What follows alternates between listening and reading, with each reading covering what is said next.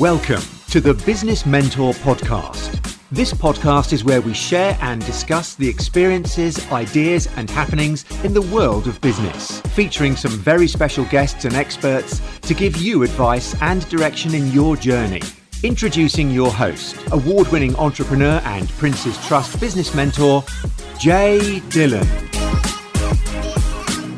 So guys, today's interview is going to be with Neville Wright. He's got, he sold his Kiddicare business for near $100 million. He's probably worth $200 million. I'm here to meet with him. We're going to get some great insights on how he started this business, scaled this business. It's going to be amazing. Right, we're going to go straight into it. Hi Neville, welcome to the podcast. Pleasure to have you on. Good morning. It's a pleasure to be here. Beautiful settings. Yes, beautiful settings. The sun's out. I'm looking over your view and it's absolutely amazing. Doesn't feel like we're in the UK. I wake up every morning, whether it's winter or summer, and I think, I look out on the view over the bridge and the fields, and it's like being on holiday. Yeah, Definitely was amazing. It's taken me back anyway, looking out there. I'd love to be here. But look, we're going to start the podcast. Just tell the audience a bit about yourself, and then what we're going to do, we're going to go into your past, your history, and then we'll probably come back round circle, and then the audience got a full circle of your journey. Okay. Well, we started in business in 1974. We were, when I say we, it's Marilyn, my wife, and we started in 1974 when we was 24 years old, and I've always wanted to go into business but never dared to, because I had a job. I had 17 jobs actually, because I wasn't very good at most things, and I had dyslexia. I still have, and I suppose when you get a job and you're dyslexic, and in 1974 you wasn't dyslexic, you were dumb. So therefore, when people found out that you couldn't read or write, you was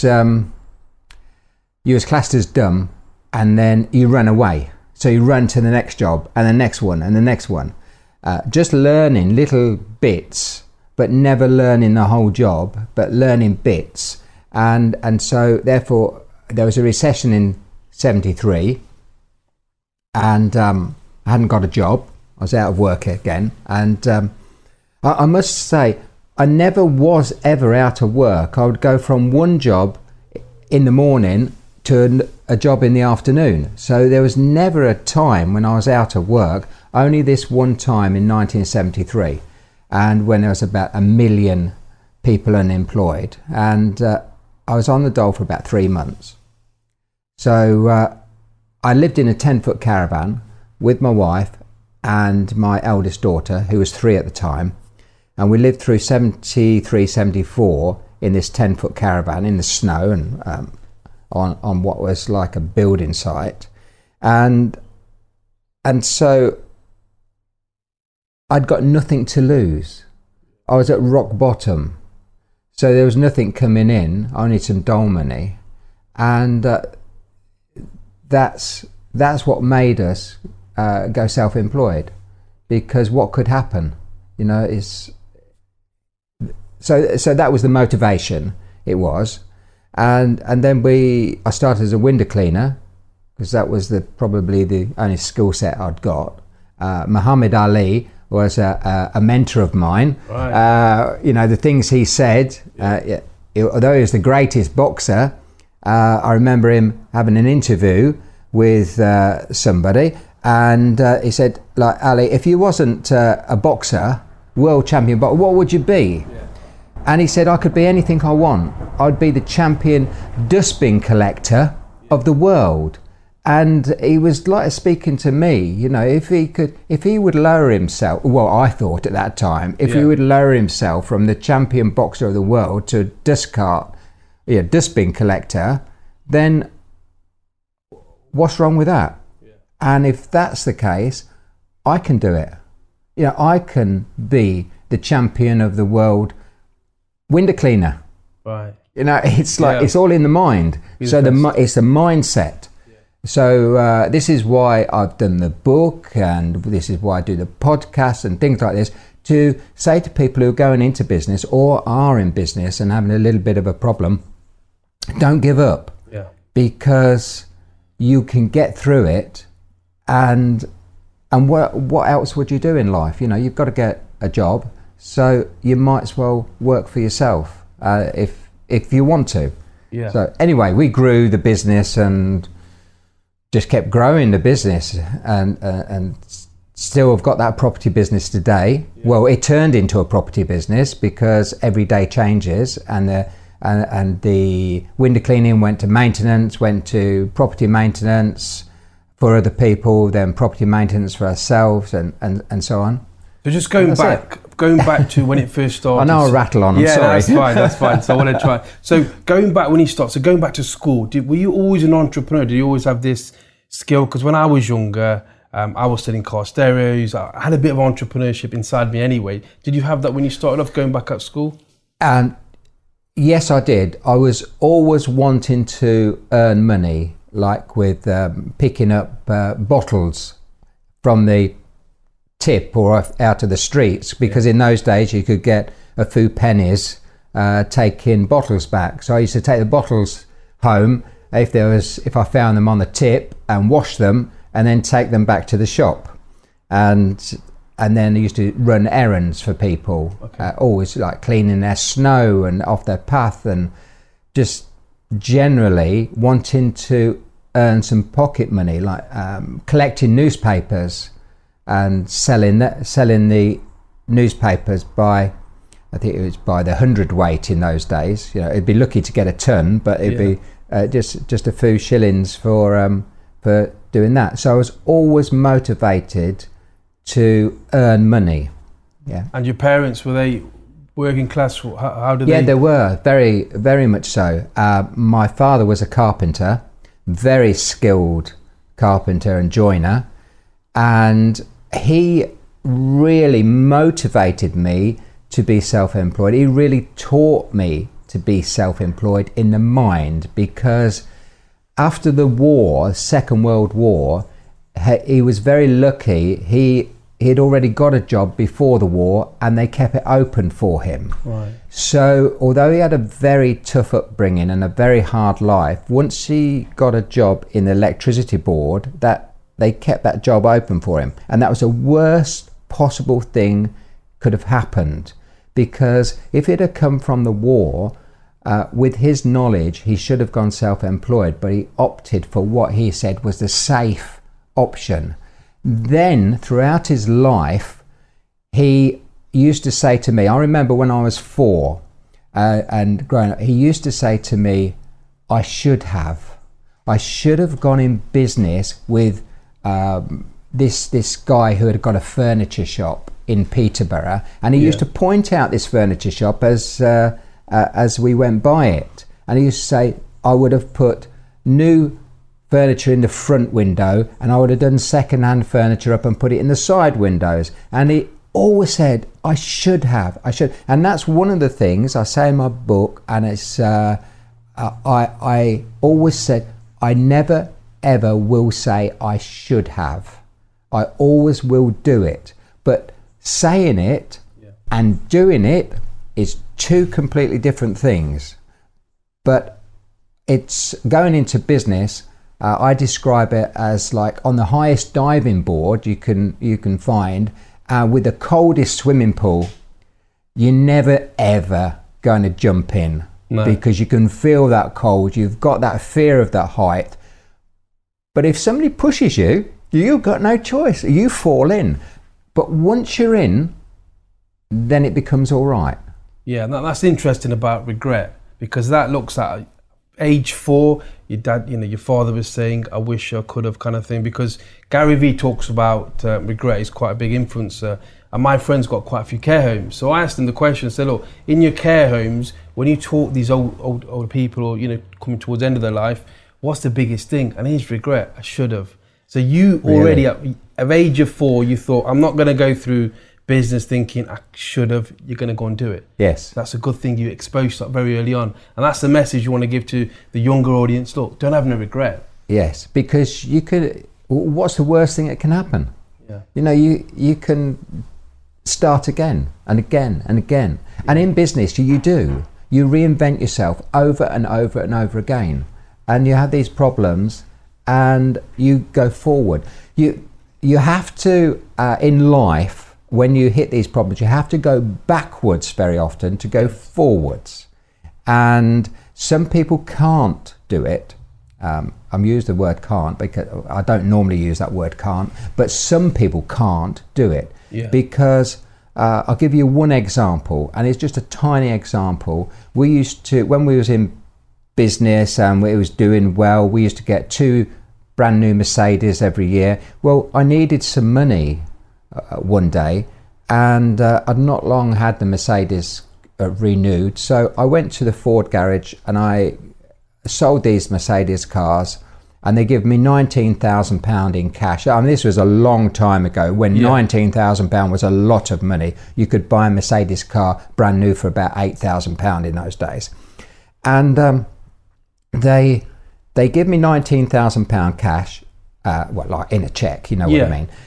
And I came out with 2 Ford cars on HP. That's right, okay. So friends of mine said, I don't know how you can lower yourself, because we lived in a mansion at the time, and it was absolutely brilliant. And I don't know how you could lower yourself to do that. I couldn't, they were saying. I go, well, what's the difference? You know, you've got 4 wheels, you go A to B. I'm not ashamed. You know, it's, my business needed the money. Yeah. And then we was in a time when we desperately needed that money.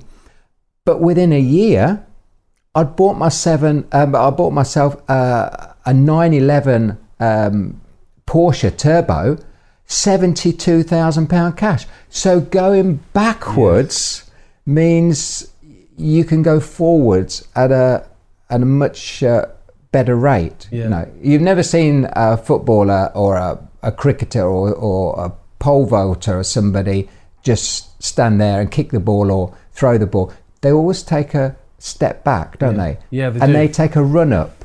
That's like right. You never go to somebody who's a pole vaulter and say, well, jump over that 18-foot high bar. They'll go, I will, if I have like 50 yards to run.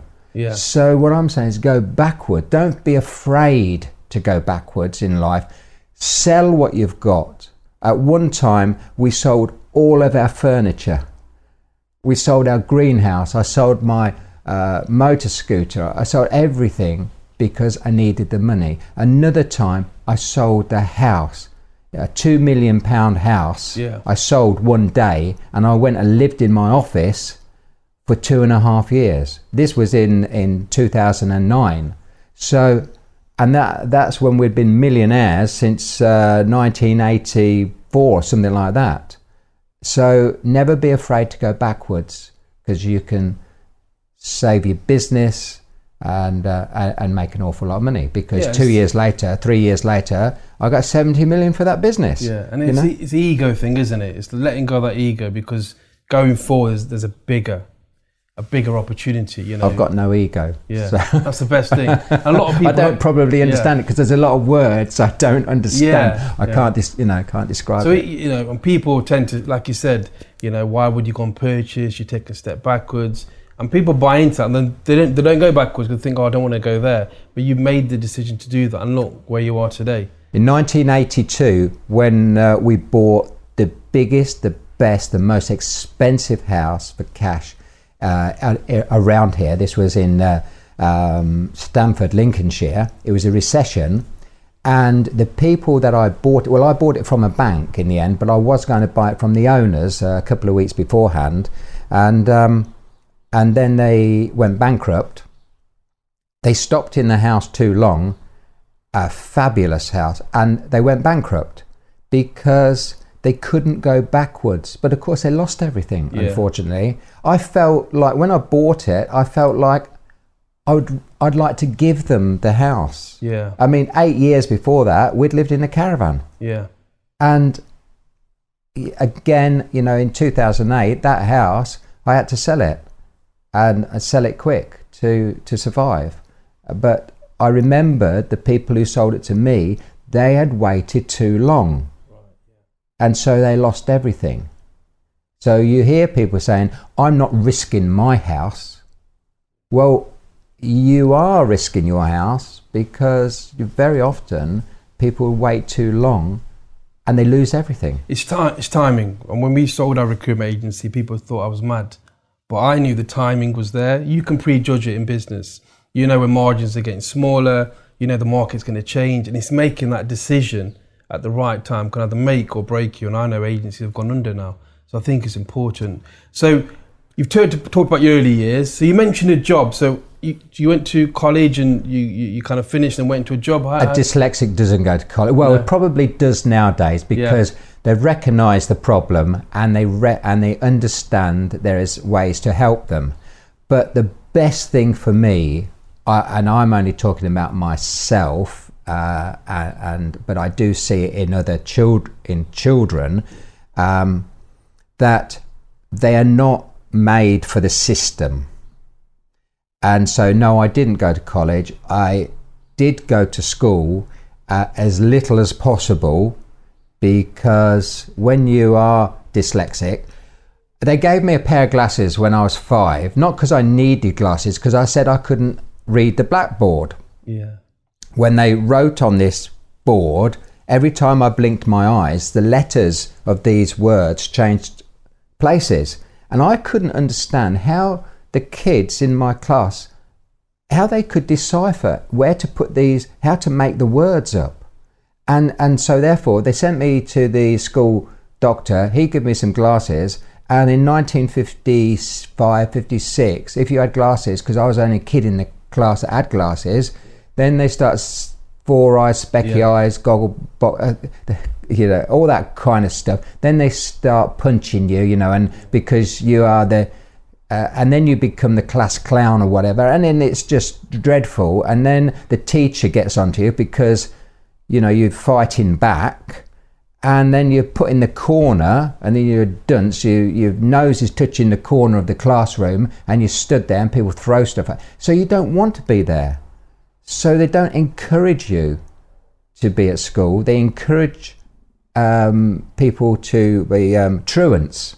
Yeah. So the system encourages you, the teachers encourage you to be a truant by disciplining you, because they don't understand what the root problem is. Yeah. And I couldn't explain, so therefore, every chance you run away and they'd bring you back. Do you think that's a bit of a skill? Because academically, even though I went to university, I was not clever. I just kind of helped people, helped me, kind of learn a way of getting around the system. And you look at Richard Branson, you look at yourself, very successful. Maybe, I don't know, I think maybe because we're not so engaged with education, that kind of forces you to think out the box a little bit and become a business guy. And do you know what I mean? It's like, you kind of, what else can you do? Because academically you're going to struggle to keep up with the high flyers. I'm trying to think, is there a pattern there where if you have these kind of dyslexic, you can use that an advantage as well? It is an advantage. The government and big business need people to go into education. So they funnel people into education. They say that's the law. But why do we need education in the way they're doing it at the moment? People need to learn things, get skills in life. But we're fed into this system and they churn people out. I was, I went to school when I was 4 or 5, 1954, 55. And that was, I say I was being trained to be gun fodder for the next war, because they'd had the 2 world wars, and I was being trained for the next war, just a gun fodder, because they're churning people out, because factories need people and they still need people. So this is why I feel the education system is to get you to go somewhere every day, to teach you to be subservient, to be there in a place every day for 8 hours or whatever it may be. So when you leave school and you get a job, you're there for 8 hours a day. And that's what you do until you are whatever, I don't know what it is, 65, I think, and then you retire. So I retired out of mainstream employment of going somewhere for 8 hours a day. I retired when I was 24. So because I asked people, what is retirement? They go, well, doing what you want to do when you want to do it. Well, I had to do it, but in my mindset, it was doing what I want to do when I wanted to do it. And so I retired at 24. So I was free in my mind.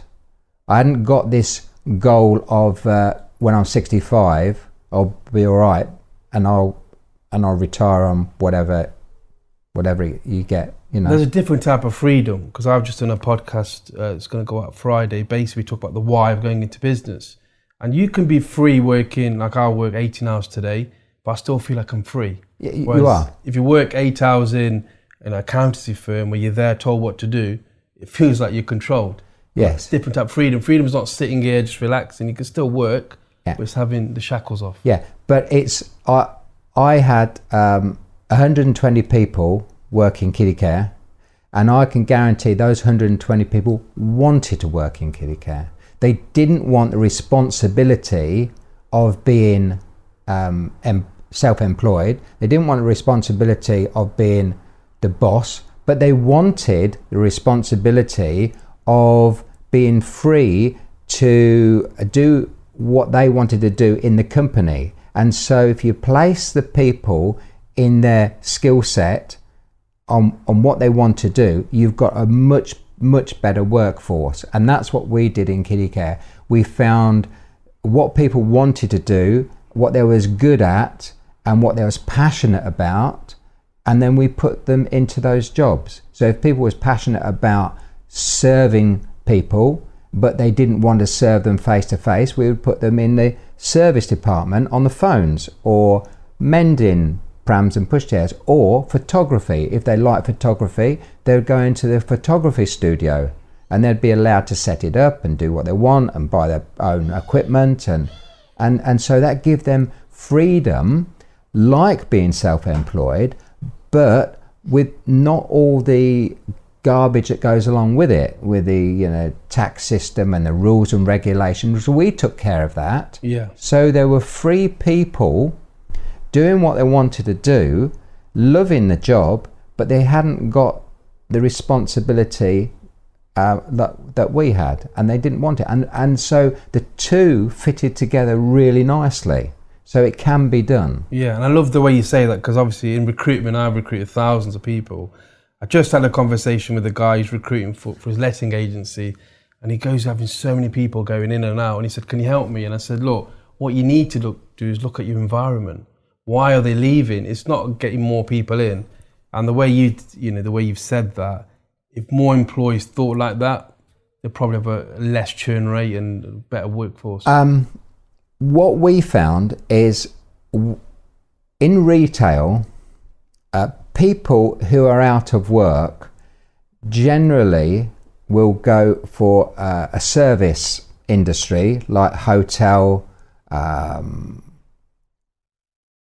restaurant, things like that, and retail as a stopgap, because a lot of people don't class it as a permanent job. They class it as a stopgap. So we had thousands and thousands of people over 30 odd years who would come to us, and there were square pegs trying to get into round holes. Why do you want to come here? Why do you want to work here? And they go for £8 an hour or £10 an hour or whatever it was, a £4 an hour in those, 30 years ago. So they would want to come for the money and not for the job. So we had a training program, because we believe to train somebody in retail, it takes 2 years to really train them properly.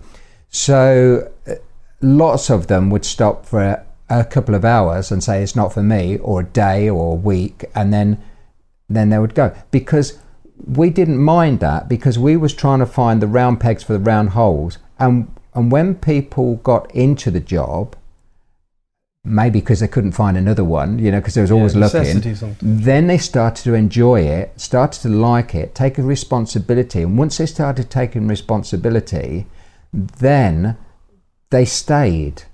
So we didn't mind how many people came through the doors as long as they found what they wanted in life. Because I used to say to people the day they joined, if possible, welcome to our business, and just remember when you leave, and they look at me shocked and go, I've only just started, I'm not leaving. Go, no, listen, when you leave, whether it's in a week's time or 10 years, take more with you, more knowledge with you when you go than what you've come with today. And if you take more knowledge with you, then I'll have done my job properly, the managers will have done their job properly, and you will have learned something. So I don't want you here not learning, and I don't want you here 10 years with 1 year's knowledge. I want you here with 10 years knowledge. So make sure you learn something and go away from the job. If you do leave, that's fine. Go away with more knowledge, and then I'll be happy. Yeah. And that relaxed people. That made them feel comfortable. Yeah, of course, yeah. And that, so I want to take you back because I know we're going to go. So digressing. When you were 24 years old. So let's say there's entrepreneurs listening to this now. Yes. You know, you've had so much success. So at 24. Yes. I know you touched on it previously.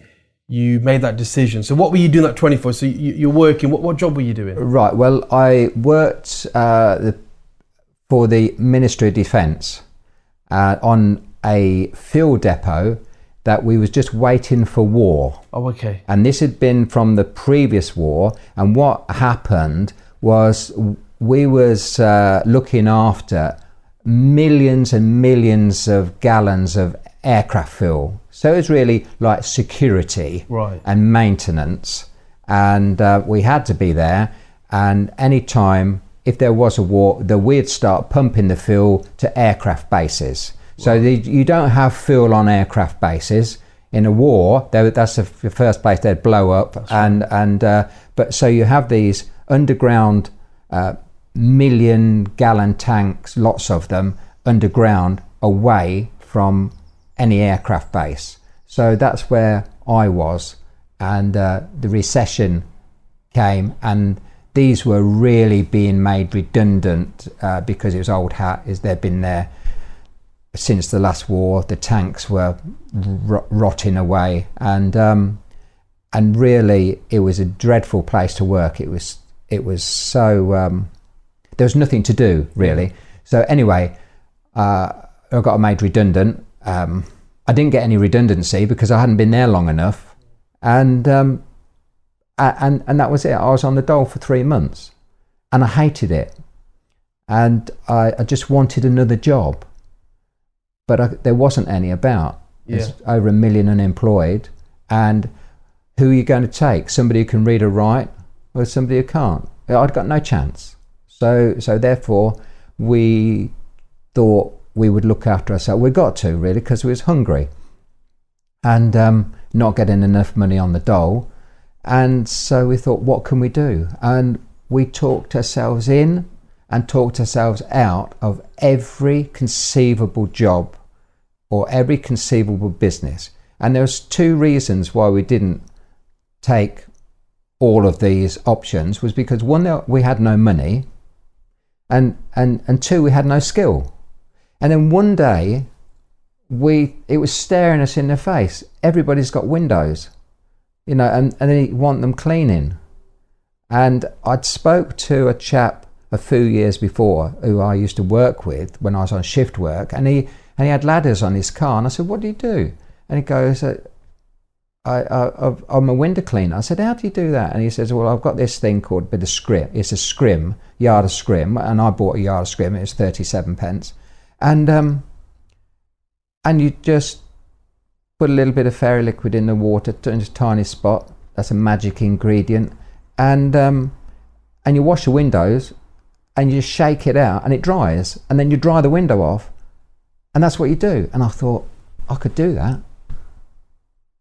So I one day bought myself this piece of scrim, borrowed my father's ladder, and 26th of September 1974, knocked on the next door neighbours, and I said, I'm a window cleaner now, and would you like to click? No, I wouldn't, and slam the door in my face. Now, I couldn't understand why, because I was offering a service, but they could see us next to their back garden in a caravan, in a tip. You know, it's like a, it was, I got a house and I thought I was a builder. I could pull it apart. I took the windows out, took the plumbing out, took the electric out, I took the roof off, but I couldn't put it back together again. One, I had no money, and two, I had no skill. Yeah. And so we lived in a caravan, in this tip. And I must have brought the prices of the houses down around me. You know, so anyway, they slammed the door, and I went to the next house and the next and the next, and started this window cleaning, what I thought at the time was a window cleaning round. But I soon realised it was a round has got a ceiling to the amount of money you can earn. If you do 20 houses a day at 50 pence a house, then you see it's whatever, £10, and you've got to have 100 houses if it's a fortnight, 150 if it's 3 weeks, but there's always a ceiling on what you can earn. So I realised it wasn't a window cleaning round I wanted, it was a window cleaning business. And what's window cleaning if it isn't property maintenance?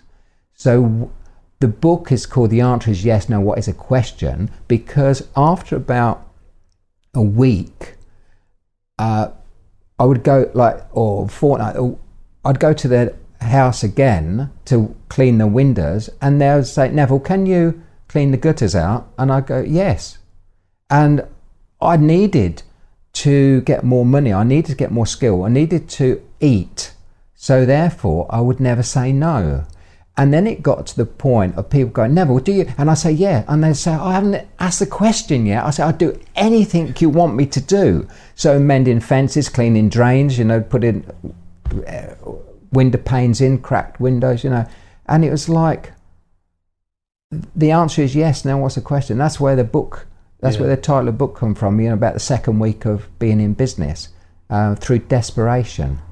And I learned, as I didn't realise in the 17 jobs how much I had actually learned, but I couldn't put it all together and create a business in my head. It came kind of naturally when somebody says, can you mend a fence? And I thought, yeah, well, I was with this guy and we mended a fence. So I learned how to dig a hole and put a post in. So I'd already learned that, but it didn't, when I was looking for a job, when I was looking for a business, didn't click with me that I could be a fencer. Never dawned on me until these jobs came along, and I'd had a little bit of knowledge on lots and lots of things. So that's how we created the business. Every day was different.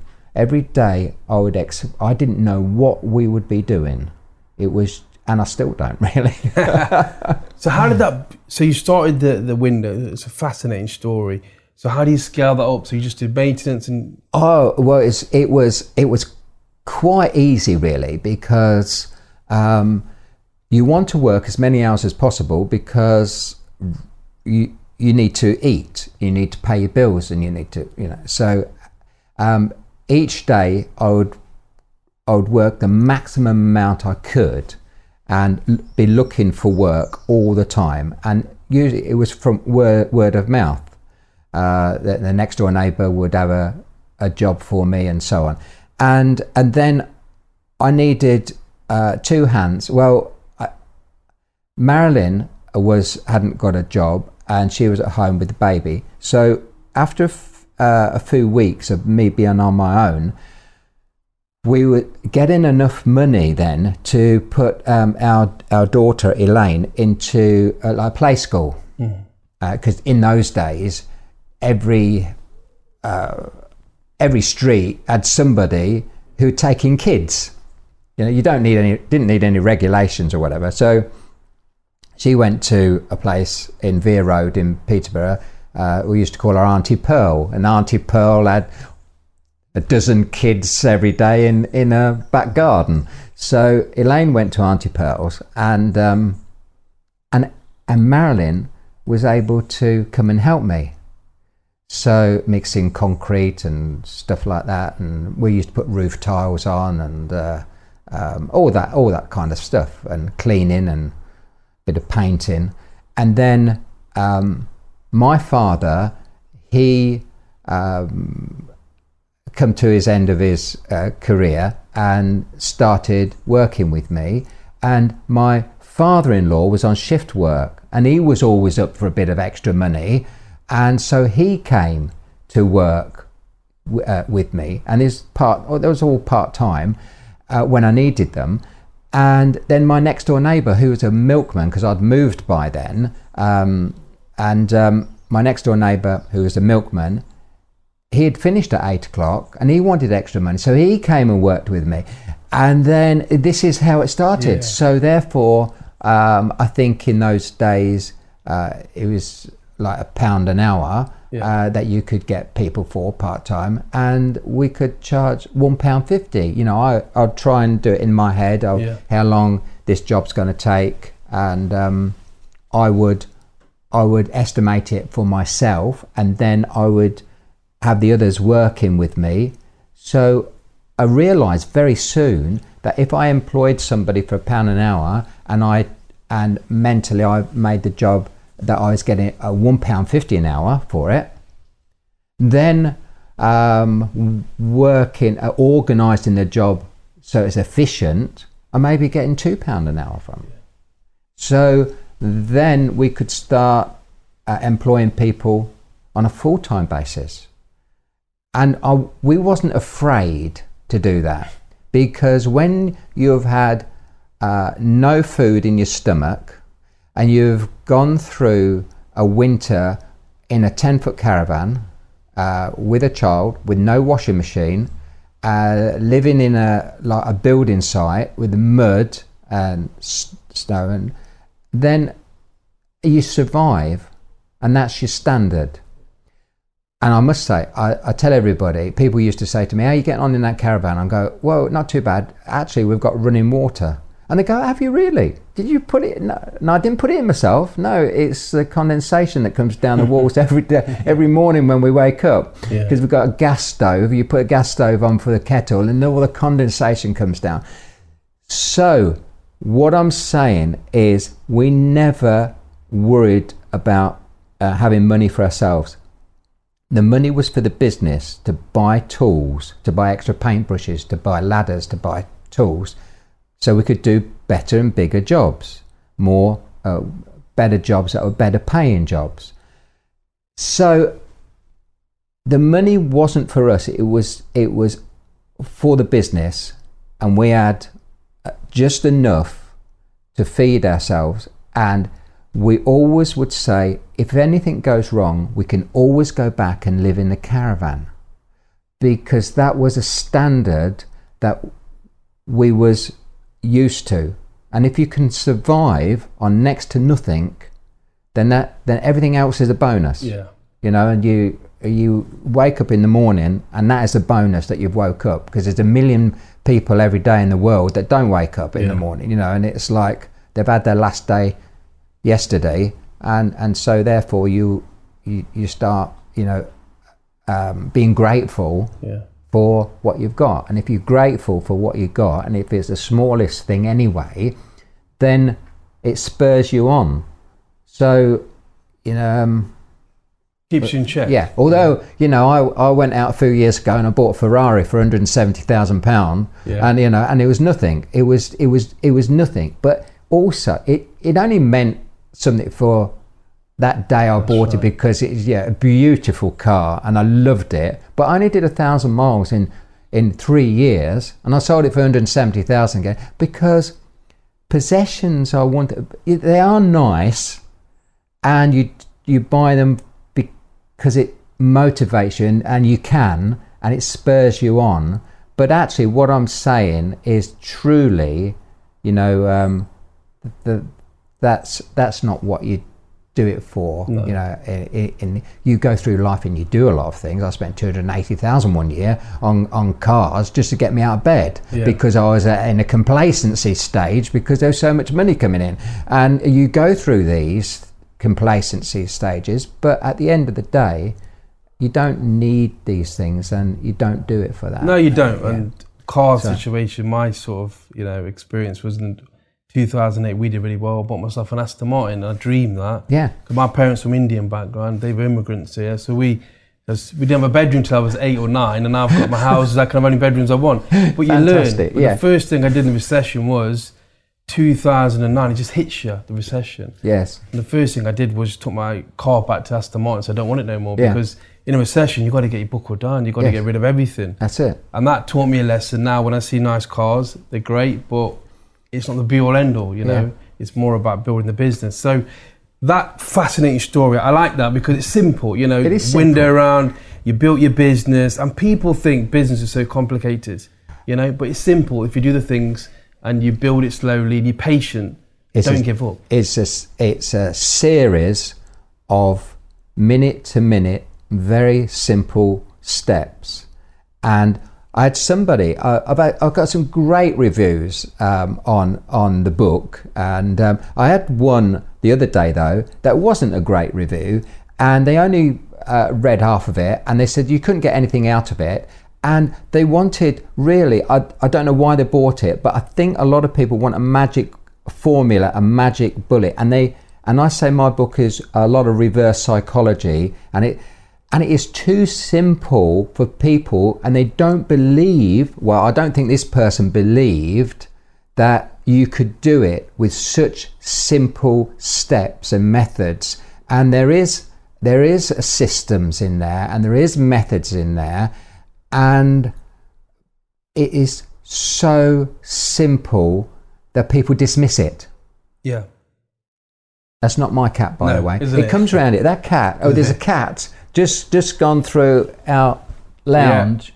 Yeah. Off a big cat. Yeah, and it comes around 20 times a day. You see this house. Yeah. There was a house here before, right, and the cat belonged on the house before. This was 8 years ago, and it patrols this house 20 times a day, day and night. Free security. And it lives next door. Oh, does it? Yeah.